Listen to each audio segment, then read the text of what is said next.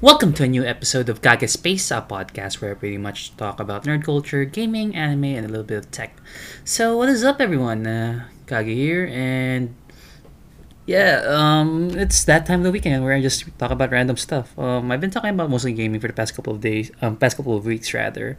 So let's uh, change things up for a bit and let's talk about this particular series that I'm into. Um, to those of you who don't know, uh, nowadays I prefer reading manga over watching anime. So, um, the title that I'm gonna be talking about today is one of my favorite um, um seinen, arguably shonen titles. So yeah, hope you guys sit back, relax, and hope you guys enjoy the podcast episode. The whole secret lies in confusing the enemy, so that he cannot fathom our real intent. Sun Tzu from The Art of War. So yeah, in case that you guys don't know where I'm headed up with this, we're gonna be talking about a manga that mostly revolves around the warring era of China, primarily. So as much as we, as, as much as most people nowadays shit on the CCP or whatever, um, let's accept, let's uh, what's the term here? Um, let's uh, go with the fact that they have one they have a really cultured history and they did their predecessors rather uh, has done a lot of things for humankind for the most part. Nowadays they are a bit questionable for the things that they're doing and you know taking islands pretty much but that's all topic altogether. So the series that we're talking about today is titled kingdom and no, it's not that uh, Korean drama where you see zombies and shit. Basically, a Kingdom is a Chinese is a um is a ma- manga adaptation of the events that occurred during the Chinese Civil War era. I mean, not the Civil War. I mean the Chinese War era rather. And basically, it evolves around the um. It preludes basically the events of the first unification of China and the story revolves around the character known as Li Xin, Li Xin or Shin, depends on how you're going to be reading it or if you're going to be watching the anime. And basically, um, Shin is a peasant boy, rather, who um, whose parents died during the war, got picked up, and due to strange circumstances, he managed to meet the future emperor of China, which is a Sei, or you might know him better as Qin Shi Huang. It's pretty much um, your typical development series where you started young and through the years you get to see the characters grow, where Shin becomes a general eventually, and other stuff. And no, this is not a spoiler because most of the events that is going to be mentioned in the manga has been it's pretty much the whole historical events. There are some minor change there are some changes or creative leeways the best way to put it that um, they didn't follow what happened accurately in history but for the most part it's dead straight. But yeah why am i talking about this series now you ask? Well I actually ended up rereading the franchise when I had spare time. And it's like if you want to what if you want to read a really good series where war is depicted properly with no superpower bullshits, one well, there are some one man army bullshits here simply because um, China's has this way of saying that um or, or more like um way of writing certain historical figures that they can like solo armies or whatever but that's not really the case um kingdom is a really good read simply because the characters are well written.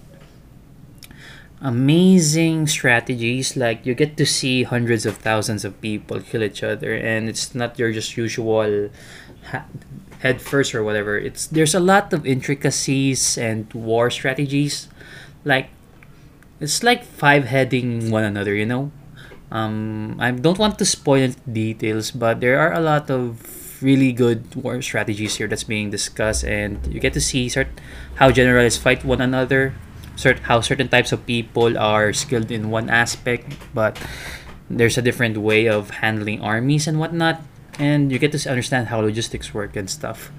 So, and of course, since this is like the war uh, warring period of China, there's a shit ton of politics here because there um during the pre Qin dynasty, there are like seven, if memory serves me right. There are like seven kingdoms that's um, co- uh, compass encompasses the whole country. So there's like the Qin, the Zhao, um, the Chu, Yan, Wei. I forgot the other two, but they're that's pretty much it really. So yeah you get to see some interesting interactions between politicians how people maneuver their way to power. And there's a lot of intricacies there that makes you say holy shit this is a really good read.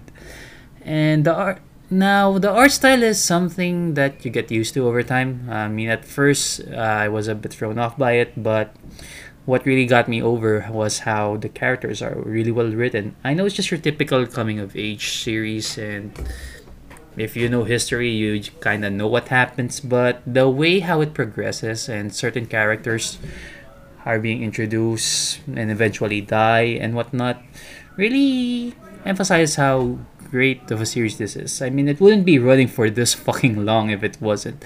I believe there's like what there are like multiple volumes nowadays, and you can't really buy English translated ones. So I you have to check online how to read this. There is an ongoing anime right now, so check if like your preferred streaming platform has it.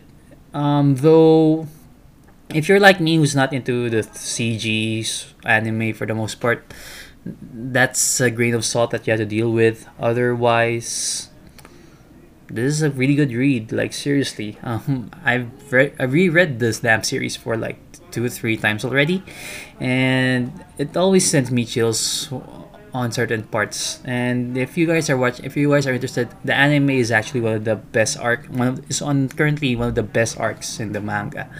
So, reading um, just to set proper expectations, there it there are some instances there are some instances that it's gonna be a slow grind. But once you've hit like certain key points, I'm not gonna tell you which chapters because most people if because that will just ruin the experience. Like if you jump from one chapter, you don't really know who these people are, how they develop, and how they grow, or whatever. So yeah, um, if you guys can read the ser- um, read the manga, like seriously, it's way better if you just read the whole thing instead of just watching the anime. Though I understand if people would prefer watching it, but yeah, if just heads up, there's like this weird CG anime, so that's about it. I understand why they did it because if you're gonna be hand drawing hundreds and thousands of characters, that's gonna take forever. But yeah, um, that's about it really. Um, this is just a quick re- recommend- manga recommendation. I can go in depth about it, but it's like way too much spoilers and I, i'm gonna need someone to help me out with that because there are way too much stuff to discuss. And i guess it's like this whole thing is like an introduction for you guys to get an idea of how good kingdom is. So yeah um, that's the end of this episode. I know this is a really quick one especially for me. But yeah um, i have a lot of things that's currently in the works and i'm gonna need a lot more time and resources, especially to write about it. So yeah, tune for those. Tune in for those stops rather. Um, if you're new to the podcast, uh, please feel free to follow me on Spotify by pressing or clicking the follow button below. You can follow me on social media at www.facebook.com slash kagespace. I am also on Instagram at Instagram at uh, at kagespace, where I pretty much upload my collections for the most part. Um, my Facebook, I upload videos every once in a while, and other shit. So yeah, that's gonna be the end of this uh, podcast episode, and see, catch you guys next week. Bye.